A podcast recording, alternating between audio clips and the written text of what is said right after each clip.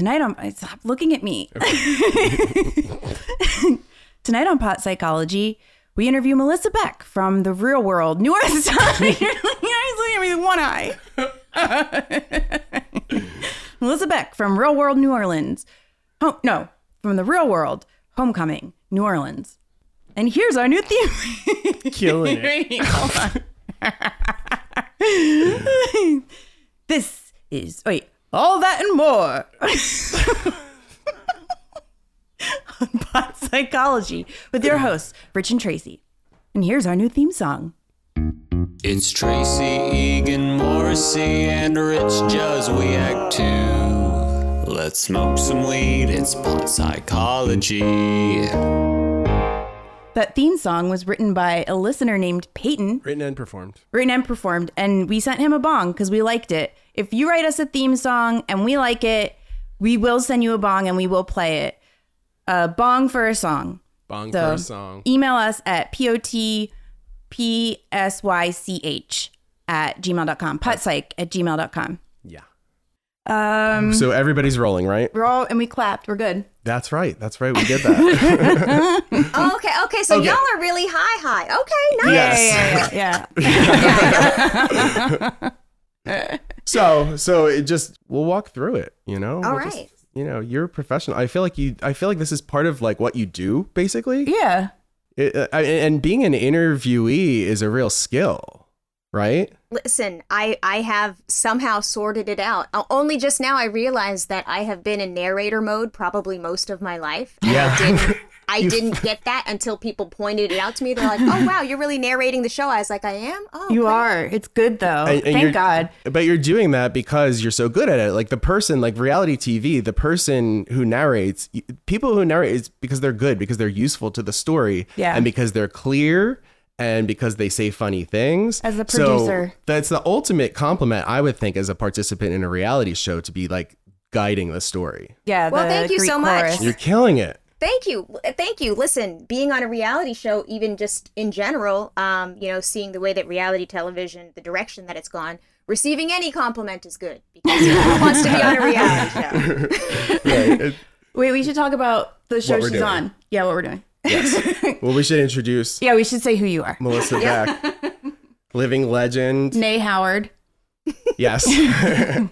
Real World New Orleans, which was is that the tenth season? It was 10, right? It was the ninth. The Ninth. ninth okay. season. What was 10? Vegas? Ten was back to New York. Back to New Oh, York back as to it would York. be. Um, wait, so did I did I, I think that that was that introduction kind of just waned. I think I have to actually like yeah, we have to do it. say okay, so, like hi, we're here, and our guest today is Melissa Beck, who you know we all got to know and love through the Real World New Orleans, and now is on Real World Homecoming New Orleans. I'm sorry, yes, that's a terrible thing I do when I record is click things. Like, Yeah. I- did you notice? Yeah, on you're the, clicking a pen. Yeah, there Yeah. for like five minutes. click, click, click, click, click. Sorry. But we still didn't really introduce the show. Okay, then you try it. well, it. because we didn't say Real World Homecoming. Okay, now how do y'all know each other? We went to school together. NYU. Very is so long time ago. Because Rich Juzwiak, do you understand? Like four four dot typepad was my shit. I, I, I love to hear it. That Okay, feels well, it feels like a life ago, you know, but it certainly led me to where I am today, without a doubt. How many pairs of glasses do you have? oh my gosh, so man, it's wrong. These ones I- are good. They have like little red Yeah, My- I think striped these are- triangle things on the side. They're cute. Thank you. These are brand new. Yesterday I just picked them. Oh, You know what I like to do? What I do is I go online, find every pair of glasses that I liked when they came out at the time. They'll Uh-huh. eventually at some point go on sale. Right, of Mm. course. On, like, and so you just have to organize. whatever. Yeah. So I just grab them, and then Mhm. when I'm ready to put my prescription in them, I do that.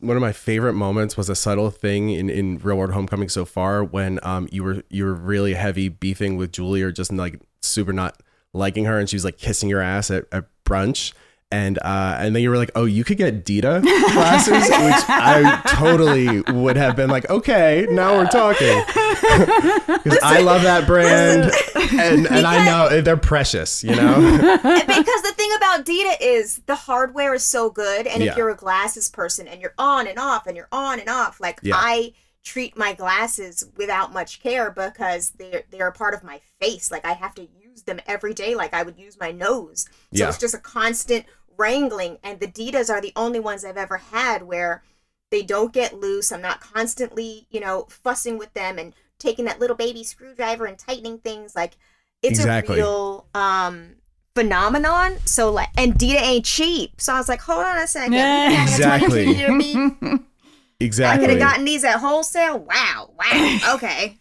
That adds color to the problem. Um, Exactly. yeah. now, now we're talking. Literally. okay. um, no, very relatable. I love Dita as well. I have a pair of sunglasses that I bought now six years ago uh, that are aviators. They're like one of the flight. They're in the flight series, and they look as immaculate as they did the day that I bought them. They hold up so well. Um, if you take care of them, they take care of you. And now it's Yeah, penny. they And now it's pennies on that. the dollar. Yeah. right. You know, Right. they're so basically if you're paying for figuring out your. CPW cost per wear, mm-hmm. listen, it's it's hard when you're in there and you're about to spend the twelve hundo or whatever it is.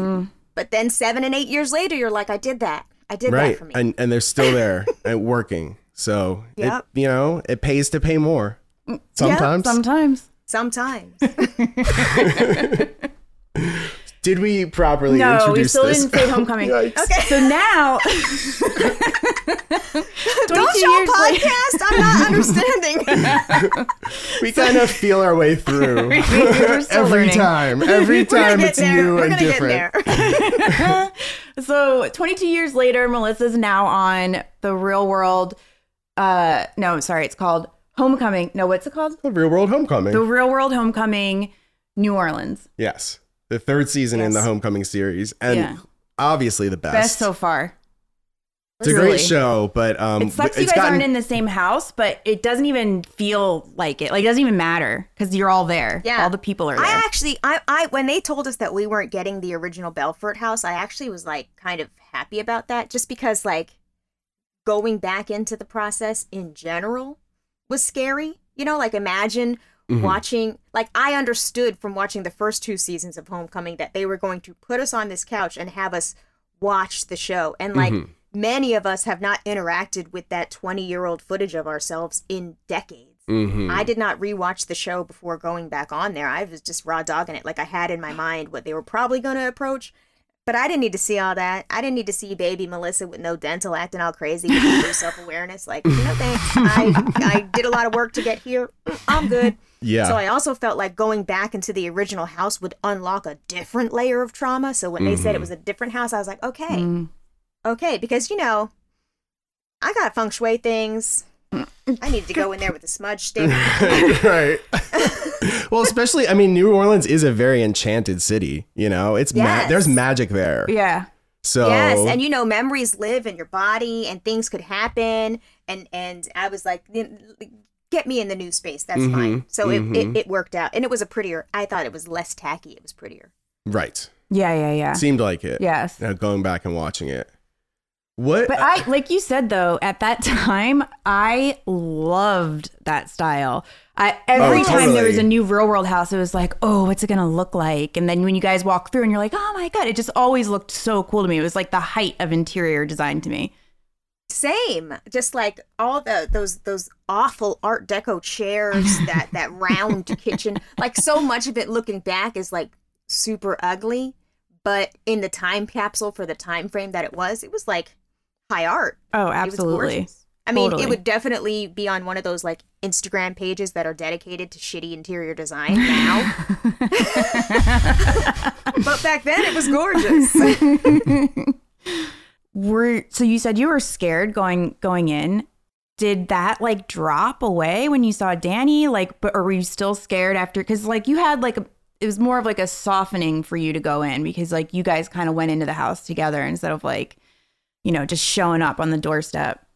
yeah, I think um like when I say scared, I mean um Anxious. from the time we started getting the phone call to even Mm. check our availability for this thing, all Mm. the way to living in the hotel a week prior to moving in. So like they don't explain this on the show, but we were put in quarantine in a hotel for a week oh wow. Uh, we could not communicate with each other.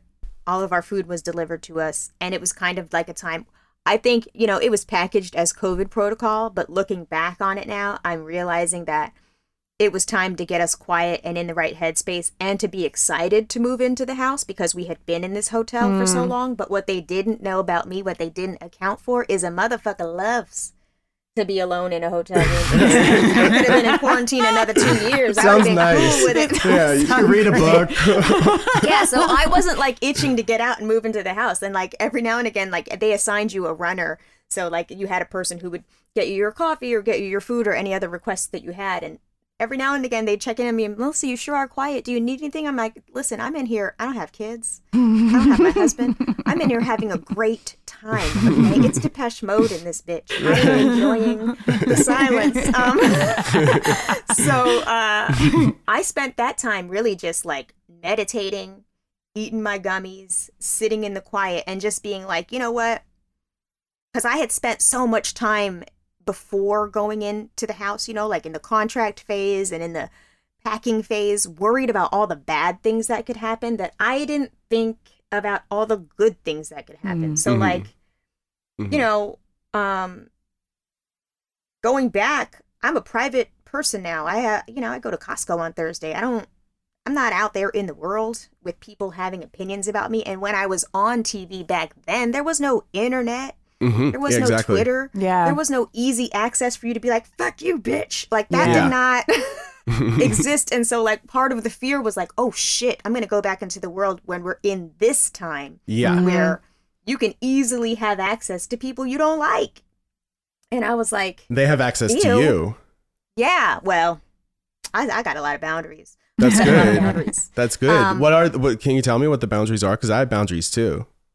Oh, big time boundaries. Um, people are like, why are your comments on Instagram off? Because Yeah. as much as a, a nice comment is, that's Mhm. great. But like, I don't need to be bathed in, you know, a, an onslaught of "you're so awesome, this is so great." I mean, it's Mhm. cool, Mhm. but I also like cannot live in that space. I gotta, I gotta stay present. I have like kids to raise, and I got shit to do. Mhm. Um, and also like, I was an egomaniac 22 years ago after I came off the show. I had to like go to a lot of therapy to figure out why I made that choice and like what it is to become self-aware and what it is to, you know, um, survive an ego death. So, Mm. um, How did you? do- Um, How did is Rich's yeah. How did you? wheelhouse. Did you actually experience ego death, like like psychedelically, or are you talking about more like sort of like that? You know, in waking life, your ego death. yeah, I just mean like, I think after I came off of that show and I and I had to figure out who I am not as Melissa from the real world, even though I have put myself in a box where I am going to be Melissa from the real world Of course. forevermore. Yeah. Mhm. I had to like sit, stop everything. Like I left LA at the four or five year mark of chasing that thing Mm-hmm. because I was like, what does this mean? I kind of did have like an existential crisis in a way where I was just like, I don't know that this is the path my life would have taken had I not done this show. And I also don't know if there's anybody specific that can help me because reality TV and exposing yourself to millions of people's opinions is not a thing that anybody could understand at the time. So a lot of it was just you know reading books and then also you know hopping from therapist to therapist so i could say do you understand the help that i need to where i wasn't having to educate them first Mm-hmm. um mm-hmm. So Did you, know, find I- somebody who like specialized in media and that kind of a thing, or just I, actually who's ended up in new york um i had a friend the first gay contestant on big brother my Mm. friend will Mm. Wikle Mm. he had a therapist and he was like i mean he's cool um he mostly does gay guys but i mean of fit the bill you can kind of see it actually, what you described. Yeah. and he was like, "Go there, see if he can help you." And he was wonderful. I I did a lot of sessions with him, um, and then from there, you know, I kind of just started to get the language and the framework to, um, you know, sit with that discomfort. But part of it was, you know, moving to Long Island and, you know, caring more about where. Mary Jo Buttafuoco got shot in the face than what someone's saying about me on a message board. So, um, Uh, fair. Same. also, Justin is so hot. Yeah, I know. It's I know. I know. and he's preserving himself well. That's really important and Is, good. probably, is he still straight edge? Yes, that's Wow. the craziest. Yeah, That's my- the so secret. That's if the it's secret. if it's fun and it's um enjoyable and you would like it, he's not doing that. so he doesn't eat meat. He doesn't smoke weed. Mm-hmm. He doesn't drink alcohol. He's just like, you know, he wants when he dies, he wants his tombstone to read, "He never lied." Like he's just a good stand-up Long Island hardcore guy, and he's so fucking hot. yeah, Um, it's a good combination. yeah and so i just i got a really good one like when i had my first child i want to say the day i think the second day that we came home he hands me an envelope he's like oh i started our kids college fund and so like every kid that i've ever had he like starts their little 529 as like the day we leave the hospital it's a thing he does he's just Yeah. a really good That's great. human and um i was just so lucky to have found my person My ex boyfriend was in a band with your husband, but it's like an ex boyfriend from my 20s from a long time ago. don't say sons of abraham Yes. which one the porn guy. the one that owns the brothel yeah, wait, does he have a Is he in a brothel, now? hold on a second I haven't. I mean, that would make sense. Yeah, it makes it's sense. got to be Well, him, right? You- well, you know, New York hardcore guys, they they go in crazy directions. They either move to India and become Hare Krishnas, or they start owning brothels, or they start suicide girls, or they Yeah. are, Yeah. you know, He started complete button up squares like Justin Beck. You never Angel. know. I haven't, but he has a fake name, so I've and he never did social media, which I love about him. So I've never, I never really knew what was happening after we broke up. Oh, I'm gonna ask Justin Beck because Justin Beck, you know, Long Island, um, Long Island geography is so specific. He's gonna know exactly what I'm talking about. That's also weird. Like when people find out I'm married to Justin Beck from Glassjaw, it's kind of like, where the fuck would they have ever met? Melissa Mm. from the Yeah, Real how World? did you guys meet? well, you were hanging out with rock stars, right? I was- Bands. I needed um I needed an online store for the little artwork that I was Mm. doing on That's the show. That's how you met and through I- Merch Direct. through Mer- yes through Merch Direct. And so he at the time had two clients. It was Glassjaw and Brand New. Wow. And uh, a Oh, friend that's right. introduced us, and he was like, um, "Well, she doesn't really do music, but she's on MTV." And was like, "Okay, but what what's she gonna do? What does she say? Like, who? What is this?" And then I remember the show started marathoning, and I was selling those print sets, and my store crashed their little merch direct server. They were in a little tiny storefront in Bellmore next to a Dunkin' Donuts and a laundromat, and they were like, "Yo, who the fuck is this girl?" and then um, I was his client for like four years, and then after you know the show started to die down and it wasn't a conflict of interest, he was basically like, "So like, do you want to fuck?" And I was like, "Yes." I mean, yes. That I love that you guys met through his company.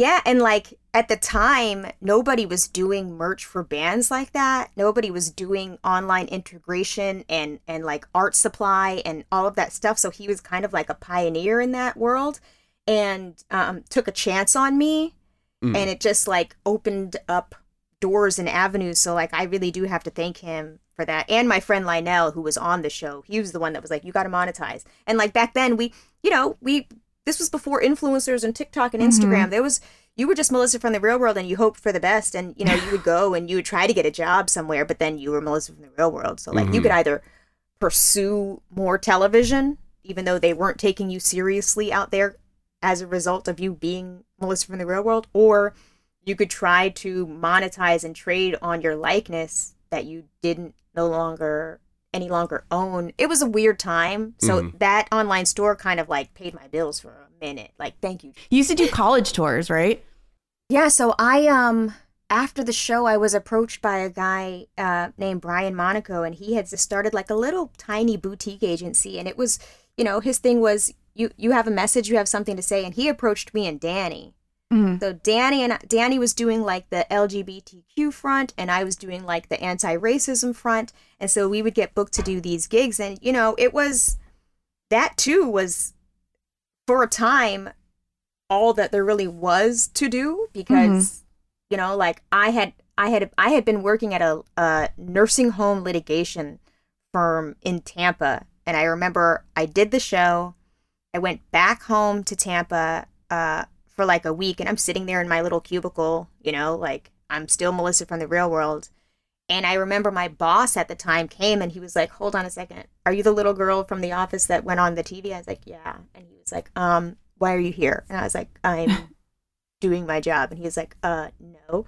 This man who was my boss, he was like a partner in the firm. His name was on the door. Was like, "Uh, get your shit go figure out Los Angeles. I'm going to ship your car there. I'm going to pay your first and last month's rent. Go, get out of here. And he did. And it was just like one of those things where like people are brought into your life and like push you out into the world at the time that they're supposed to do that. And um, he did. And that's how I ended up out there. But then I got out there and it was like, every meeting would go great, you know. Are you Melissa from the real world? Yes. Oh my God, we'd love to meet you. We sit there, we meet. I'm, I, we're doing jokes. Everybody's saying how great I am. I'm like, yeah. And then so then you don't get the job. And then why didn't you get the job? Well, because you're Melissa from the real world. Okay, so we just took this whole ass meeting for what? Mm. Um, so that's where the college lecture things came in because that was like a true way for us to pay our bills, which was crazy. So three, four, five years after real world, my whole life was just, you know, getting on a plane and going to all of the middles of America, you know, Yakima, Washington, bizarre places in Ohio and just talking to kids who loved the real world. So the whole and think about how Mm. that shapes who you are. So like the whole time I'm trying to figure out who I am, but I'm still talking about this one thing I did. One choice that I made. So it was a weird time. I mean, don't get me wrong, I wouldn't take it back. Justin Beck is in my life as a result, but it was a crazy time. Yeah, yeah, yeah. I've had I have so many thoughts. Uh, please give them to me because I feel like both of you. I have. wa- th- th- Now we're going to get into the weird part of this interview. okay, Um, let's go. Everybody's I'm edible kicked in. Everybody's edibles kicked in. Um, Great. I feel like there's we have a weird and specific Venn diagram of um like I have watched y'all's careers grow from you know internet people, I guess. If that's Sure. what, you know, people who share thoughts online that are really um profound observations that are like, "Yo, what the fuck? Totally, yeah, that." like you I mean, Tracy with IE, your Instagram breakdowns like my brain does that too. So like when you broke down Jamila that one time, I was like, "Whoa, that's what I'm saying though. That's what that's why does nobody see what I'm talking about? Yes, Ugh. that. Um, I think that's a case of real recognizing real. yes. there you go. And so for for both of y'all, like just you know, and I was I was around reading all the Gawkers and the this and the that, so it's like you have to be a person who's very online to Yeah. understand how this brain works. And so I have been that. So I, I never really went anywhere. I just, you know, stepped back and I've been lurking this whole time. So like I am also no, and uh, yeah, and I've, honored to be here. and I've seen the. I mean, like I've I've followed you too. I like, read your blog. yeah, I read the your blog, the the online. I mean, every to me, week. you're I an online seeing presence. your mar- your wedding pictures. You had like thank you. tiger print shoes. I thought that was so cool. I did. Yes. but I yeah, read- so but like I got I got like so I found your blog, I guess, um, after you were on the challenge.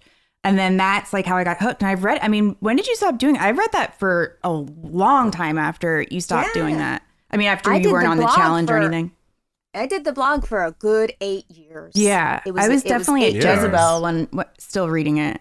Yeah, I remember the Jezebel days. I remember all y'all, all y'all. Like this is like such a a crazy time, and like it's weird because you live on the internet and you know people, but you don't know people. Right. You know what I'm saying? Like I would just never bust up in y'all's DMs and be like, "Yo, you read my shit the other day." Like, why, why would I do that? But I, Yeah. but I did read your shit the other day. Um, you know, so it's like, uh, well, I don't you know. it's It- nice I, that you guys are an online presence, and so I just want to say I have read your work over the years, and I have loved your work. So thank you for having me on your show. That's the weird part of this that we would like to get out of the way. Okay. I, I appreciate that the feeling is absolutely mutual. I, I just think you're a trailblazer. And like, do you think it's right? Like, re- watching this show, and especially, I mean, I because I, you know, I didn't watch New Orleans to with with that. I like knew I was aware of it, but I didn't watch all of it. You know, um, at the time because I go through phases where I'm like snobby about stuff. You know what I mean? Like I had like, like Yeah. I haven't seen really any of the blockbusters between 95 and 97. There are like so many that like I either still haven't seen like Deep Titanic, Deep Impact, uh uh I mean so many. What was uh Independence Day? Yeah. Armageddon? Well no, I I did see it but like 2 years ago for the first time or something. Yeah, yeah. So I am uh, the same way, G- yeah. dude. I you think I like to tell people that I don't know anything about Harry Potter? I don't. right exactly it's uh, you know i mean i've like, never you know, seen titanic is something Yeah, few people can don't- say I don't listen to the Beatles. Sorry, I right don't do that. right Yeah. sure yeah Yeah, I Um, know. But like I'm- I'm, very specific about what I do consume and then what I do consume is usually niche weird shit. of course and and and it doesn't there's no not necessarily rhyme or reason there either it's just like you know you're just getting through this is a very long premise a preface to a question about watching the, now watching the season and watching clips from the season again on real world homecoming um to see you popularizing a kind of academic speak of, of, ra- of race theory i mean i don't uh, That w- critical race theory probably right i mean years before i mean it was first of all ever said on television alone Well, MTV, let's say, I, I watched live MTV and I never heard anybody talk like that before. Yeah. You know, that I could tell. Um, Kevin- probably so- happening Kevin on the- probably to a certain degree, but not even maybe that explicitly, actually. kevin from season one Kevin from he- season one. but he didn't um it wasn't in the like he didn't have the lang i don't think the language had been invented yet like i don't Privilege as, as Yeah. a popular thing that people talked about wasn't necessarily in the vernacular in, in 92 to that i mean there it was certainly in academia but it hadn't crossed over. And when it was crossing over is actually when you did it. Yeah. do you, have have you noticed this? Like what do you have any Yeah, do you listen. feel this way? Do you feel like maybe i inspired a, a lot of people to to think in these terms? I, I don't know that I inspired anything, but I do know that when I came at that time in my life, I I had just graduated from college and I was I majored in journalism and I minored in black studies. So I was in a space where I was consuming that academia mm-hmm. and then I was also trying to apply it to my biracial ass life having grown up in the white south. So like for me it was me figuring out my identity in, in in a kind of vulnerable sloppy place out loud happening in front of a camera not realizing oh this is going to go out into the world and it's Mhm. going to have a ripple effect but also the world might not be ready for that so when I was having those conversations on the show, most of which ended up on the cutting room floor, which is crazy Mhm. because the conversations that did end up on the show, which we I discussed in the past episode, um, those conversations warranted just a wall of hate toward me Mm. because That's- we weren't ready to have those discussions, and so a lot of my memory of being on the show became clouded by the experience of having people Mm-hmm. hate me for calling a thing a thing. Mm-hmm. So when I went underground and went away and then also used just my writing as my platform where like there was a time where you could not where did Melissa go? There was no picture of me. It was just my words and that was specific. That was a choice and it was you are going to get the nuanced picture of me because I was very young and not smart and gave away control of my own narrative. And so Mhm. this in the written word is me telling you what I am and who I am and what I do. Um but it, it was a it was a hard slog, you know, like it, I I was exhausted from it and also sad about it. Like I was like, wow, I, you really can't say that? Like I don't I didn't think it was that crazy to say. Uh, nor was it because when you watch when now in the context where like this has become part of the conversation you're clearly i mean i think it's probably easier to hear you now 22 years later for people who don't think about this stuff to whatever degree than it was then. And uh, but that's like that's you know that's the iconoclast burden you know? Uh, Yeah, and- and- culture and- catches and- up.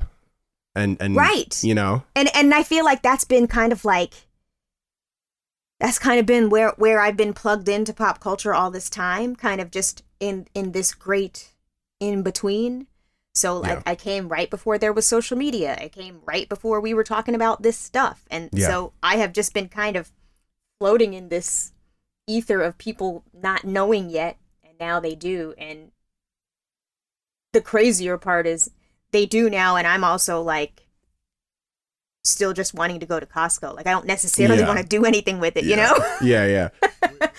so you just made the point of, of doing this like right on the cusp, you know, right before social media, and, and and you also said that you experienced a wall of hate as a result of the way that you talked about race on the show. What did that wall of hate look like in a pre-social media world?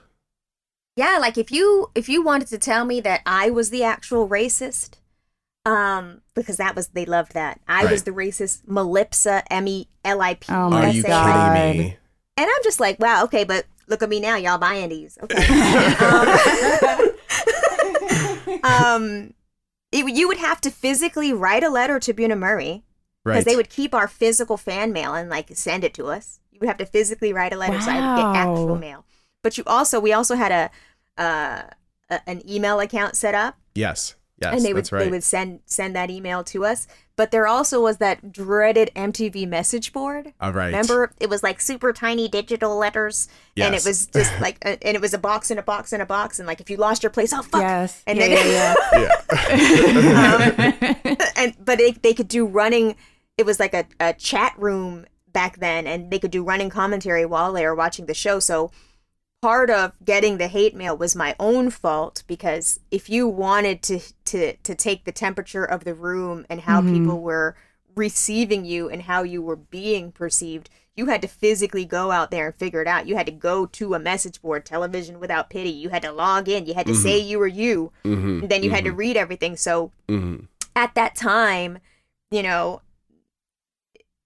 because the the the World Wide Web was so new, and I was newly a famous person. Of course, I was curious about how Yeah. people um, were, uh, you know, engaging with my online uh, presence and persona, and so that a lot of it was my own fault because I could have just avoided it and not heard it. You know, Mm. like it wasn't like a thing where I was walking down the street and people like "fuck you," Melissa," like that did not ever happen. D- But it never any of those things- confrontations in person. Never. Wow. Well, that's That never good. happened, That's no. nice. That's good. That no, is that never happened. But But I I- also like stayed in the house a lot. Yeah. Yeah. I've Like, had you people know- come up to me, you know, I've had negative interactions with people before as a result of my work in, in person. So, and I, and I can't I can't lucky, even I feel like. yeah I would hate that. I would Yeah. hate that just because I also have a thing about personal space. You know, like Yeah. Totally. bro. It- and it's also Like, just like to me it's just like like what you you think like I'm going to give you attention when you're like acting like that? You know what I mean? Like you're not worth you're literally not worth my time. Like every second that passes is one closer to my death. Why would I bother with you? You know what I mean? Like you, I have to Yeah, engage with this. no. it's just like this it- is- it this- come come with the approach. You know what I mean? And not just that. Like this is grown folk shit. Like you yeah. Mm-hmm. negative energy and that type of shit. Like you are not entitled to my personhood. You are not entitled to my light. You are not entitled to my joy. I only put my body where the fuck I want my body to be. Why? Why is this happening? Why- Yeah. What? yeah. Um, exactly. But I, you're right. It is something that you grow into learning because, like, when I first was online and I started doing things online, like, I was fascinated with like people interacting with my stuff and Of like course. commenting, and I would read all the comments, and it took me a long time to stop reading comments. Uh, It's like, but that was the best thing that I ever did. But I know that like feeling of like going to look for stuff, you know, like Yeah. and knowing like I shouldn't be doing this, Oh, but but then I- like doing Yes. I think it's more common to do it than to not do it if you have any kind of online profile. I know because I take a very no comments approach. And, you know, the comments that I do see, tw- I think Twitter figured out that I wasn't into that because it's weird. I'll, sometimes I'll see a tweet that was sent to me that that was like fighting words that it just doesn't show up. Somehow Twitter learned that I don't want to engage with that and it won't even be in my mentions when someone sends it to me. And I'm not filtering Yep. for like friends or anything. I think that's interesting. It- Um, no, but th- to what Tracy was saying, it is a learned response. And Yeah. I was an early adopter of no comment. So, Princess Melissa, at all times, the comments were disabled. mhm. You wanted to have something to say to me. And, and it wasn't because um, I was fearful of that that commentary. It wasn't that. It was that if you want to have something to say to me, I'm going to make it so that you have to log into your Hotmail. you will now have to, you know, go in there like your Kermit typewriter and say what you need to say to me. So, because I want to see what what what is the energy that you're going to bring to me if you Yeah. really want to hate me that bad. And that Right, right, really right. just Yeah. squashed it because hate is such an impulsive thing to do. Mhm. And when Yes. it's available and ready for you to do easily, Mm-hmm. that's when they'll do it. But that's even now. I'm getting really great response to Homecoming, which is nice. I Yeah. I, I I am thankful for that. I, I am loving well, the white people who are doing the work and, and and are happy to hear what I have to say this time around. I'm loving the people who, you know, are engaging with just, you know, my my silly content or whatever it is that I've put onto the show. But at the same time, it doesn't need to be a part of my everyday Mhm. life. Like Mhm. it, it- it's so easy to get into that weird wormhole of uh gross and it's like Mhm. dude like let's smoke this spliff and shut the fuck up Like, what- Right. So does the experience and like all of its cor- sort of like attendant features feel more positive this time around than it did initially?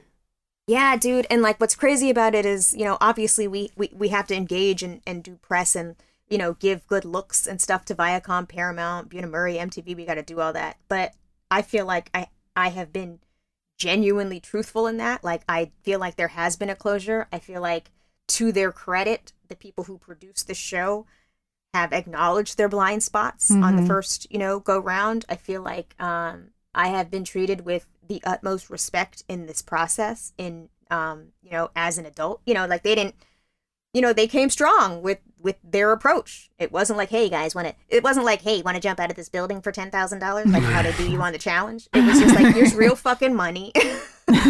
We want to do some kind of legacy type of television. It's going to be feel good nostalgia.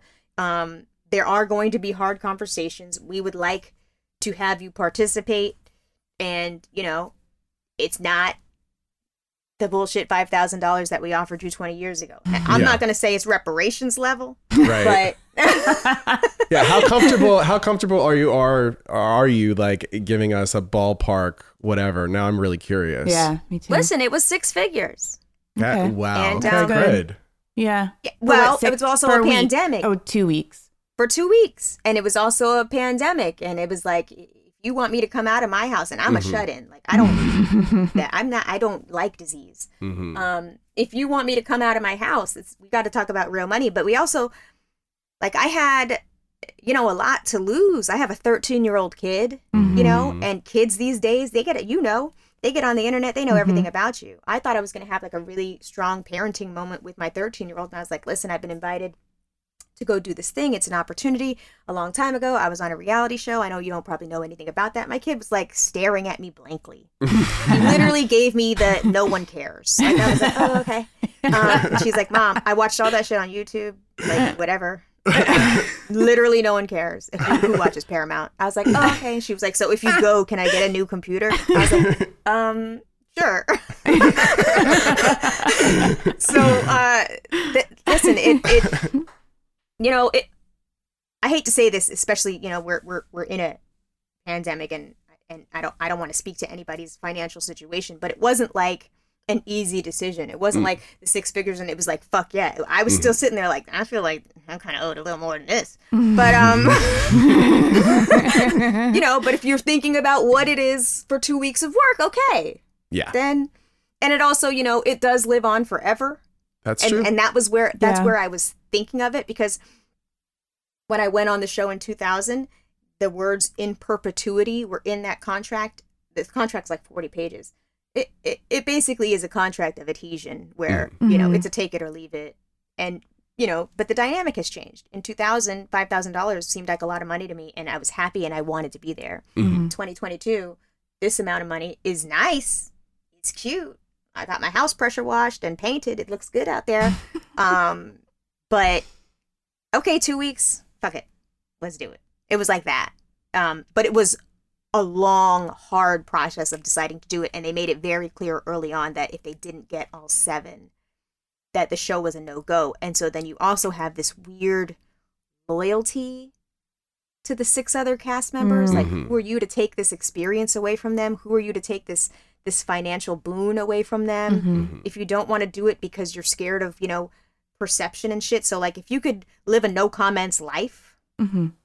and go into this experience like whole and with no expectation to be given anything more than what you give it, then go ahead and do it. And that's how that came to be. I mean, don't get me wrong. Don't think I'm not sitting. I, mean, I see the tweets, motherfuckers. I see that shit. Right. But I, I, you know, I got armor now.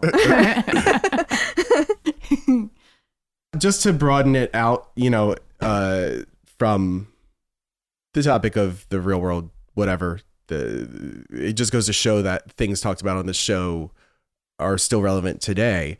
Did you pay any attention to the Kendrick Lamar controversy that occurred upon the release of his album? you know Um, what like people are tweeting I- about? Do you care about him? Um, I know that there's an F word controversy, and we don't Yes. love it. Right. Well, We're not happy know, about that. Sure. I I, I actually But I have- haven't read about it, and I, Yeah. I I haven't engaged with that yet. Yeah. Um, because you know what happens on the timeline. If you have a properly curated timeline, Mhm. which I do, Mhm. I mean, you have to be on Twitter a long time to understand how to use it right. Yeah. Um, if you have a properly curated timeline, which I do, you live in a very healthy political echo chamber yes, of course.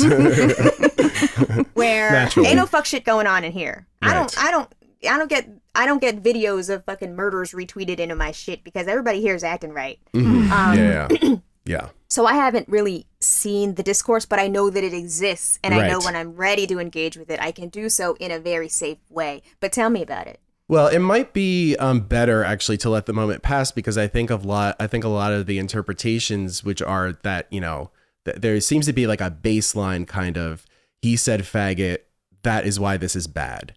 And what I think this overlooks is several things. Well, let's tell Melissa what the song is like. What the song so is the about. song's called Auntie Diaries, and uh, it's about It's two, two family trans members, family members. a cousin and uh, well, it's an aunt that's now a man. Okay, it's a so- trans man. trans man, although uh, uh, my auntie is a man now, Mm-hmm. is the first line that he says, which is, you know, uh, and certainly not the way that the uh, orthodoxy would have you talk about trans people, right? It's coarse Mm-hmm. to say that.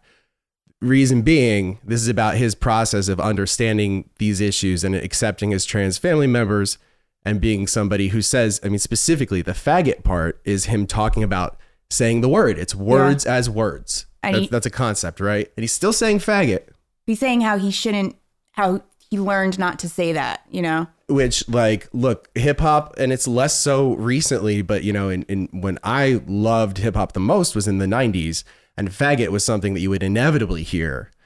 Uh, complete, you know, listen to enough rap albums and you're gonna hear it. Maybe every two rap albums, every three rap albums, you hear it.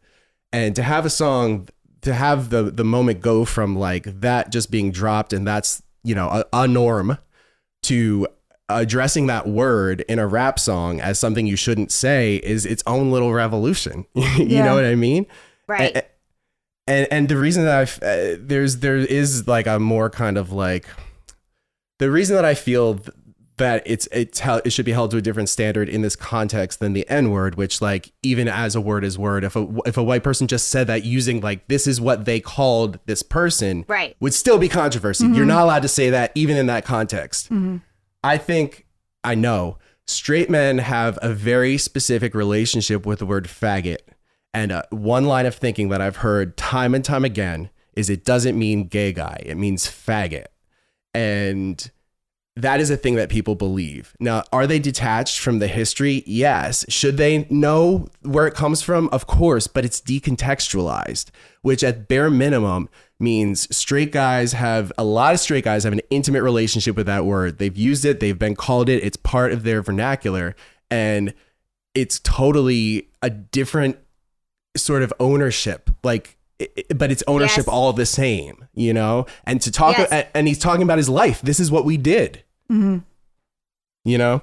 Yeah, I, but I also feel like, and so if you're talking about it in in the context of the creation of art and the evolution of knowledge and how words and your use of the words change and how you Mhm. can articulate a lesson by using the controversial word hmm that's one thing but you Mhm. also have to remember that we live in a time where the headline is just going to be the f word Oh, totally. Yes.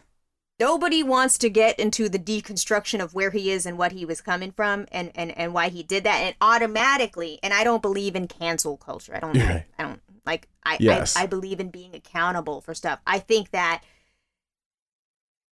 in the world we live in today, with the immediacy of public response, Mm-hmm. that was a conversation that he probably should have had uh prior to putting the music out. Uh, uh, part of the okay so part of the record is about cancel culture exactly he's pushing back on kind of this this constriction that he feels so i would argue that like you're absolutely right that is going to be the thing mm-hmm. but the the move here is that he- uh, Kendrick Lamar's a smart guy. He knows that, but he did it anyway because he cares more about presenting that nuance than bowing to these norms. And l- like it or not, that is what an artist does.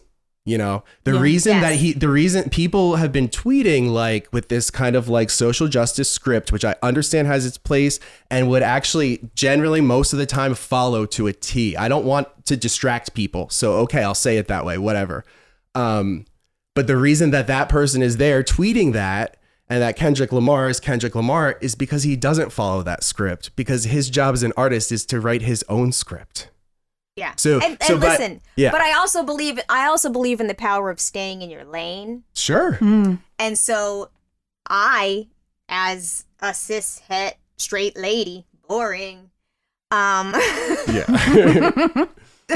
don't feel like I have a, a like I would basically read all about it, learn Mhm. all about it, and it's Mhm. one of those things where when we talk about you know being an ally or or or Mhm. doing the work, some of that work is just in shutting the fuck up and and That's to, a good to, point. to Yeah. to um to to bring it back to you know the discussion of the show. I've also seen comments on Twitter about people wanting my white castmates to look at me now. We, Rich is like, hold on, we were talking about the F word. Now we back. no, no, no, no. Do, do, do. No, no, no. Please, please go there. Yes. um there there's a Speak. conversation about um people talking about you know this this this desire for my my white castmates to um jump in uh in in in in my protection Mhm. of Tokyo on that particular episode where I'm where I'm not talking about uh an uh a thing that ha- I'm talking about optics, which also is Mhm. another whole thing that we got to talk about in terms Mhm. of homecoming because that they're allowing us to break the fourth wall and discuss the possibility of a bad thing happening as a result of people opening their mouths in ways that they should not have done it is crazy. That is I like in it. itself. I've I never like seen that on they didn't- I know. I like it's that wild. they didn't edit you out saying, I don't like the way that production Yeah. made this conversation like back on the old show and they they left that in. Like Yeah. they were I know. I was blown away too. So, I, so listen. I watched the show in real time as you guys watch the show. They don't Yeah. give it to us beforehand, which also is cruel. But um, um, so- and and I saw the first glimpse of it on the first episode where I was like, I run the biggest risk here. If I have an emotional conversation with you about this, I'm now petty, bitter, angry. Mhm. I was blown away that that made it. And when I said those things out loud, Mhm. I was saying them as a way to like, you here in editing bay, Mhm, understand where I'm going and why I'm staying even keel like this because I, I I learned some things in the 22 years since having been off this show. Y'all not doing me like that again. Mhm. So Yeah. that was Mhm. just me protecting me. How they kept it in is wild, and it Mhm. also is kind of like the producers of the show acknowledging without Mhm. having to walk through the door, you know, ring the bell and come in and go, "Sorry, I did that." um, it's them letting us say it, which is amazing. I mean, I, I actually have never like, should I get an outfit ready for the Emmys? Like, what the fuck? I never seen that shit like this. no, that's what makes the show so compelling, though, because it's like it is breaking the fourth wall, and it's about the process, and it's about how you're perceived, which is a huge Part part, of of the experience. daily of- calculus. Yeah, yeah, yeah. You know, of any kind of public Yeah. living. Yeah, again, and it's it's it's it's taking the artistry of the original intention of reality TV Mhm. and putting a mirror to itself and saying, "Look what happens to these people. There is Mhm. actual trauma here. Mhm. Give them the opportunity to explain that to you who have consumed them in all these years." So for Danny, it was he became the face of Don't Ask, Don't Tell, and he was the motherfucker that wasn't even in the military. Like Right. imagine, imagine the, the Uh, trauma of that.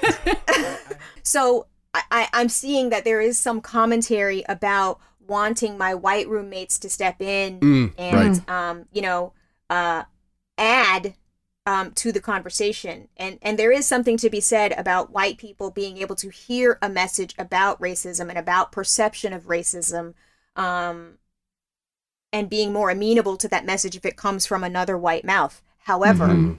I also feel that there is power in shutting the fuck up.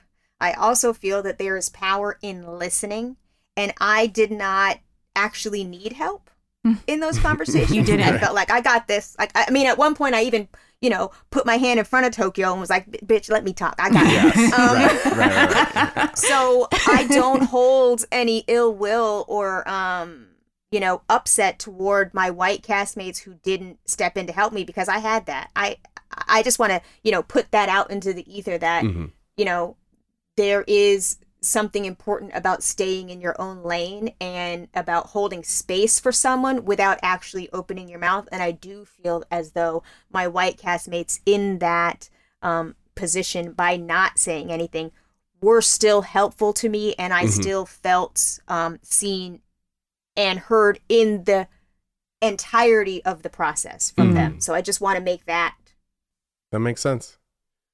Um, but but I bet you though that it's.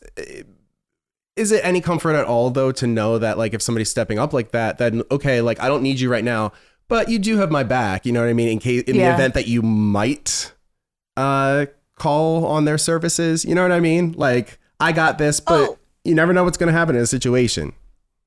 Yes, listen. Um uh I I want for everyone that experienced that show, even people I don't fuck with. Mm. I want for everyone that experienced um that time in that house to um I thought that I was acting with like as much grace and kindness as I could have possibly acted with. Mhm. Um I thought that so. everybody could have you know a meaningful experience now what you do with your body and what you do with your mouth that's you but i feel like i didn't want to push forward any um uncomfortable conversations where a person could feel attacked because i don't think that's what i was doing no, I don't think so. in that in that space.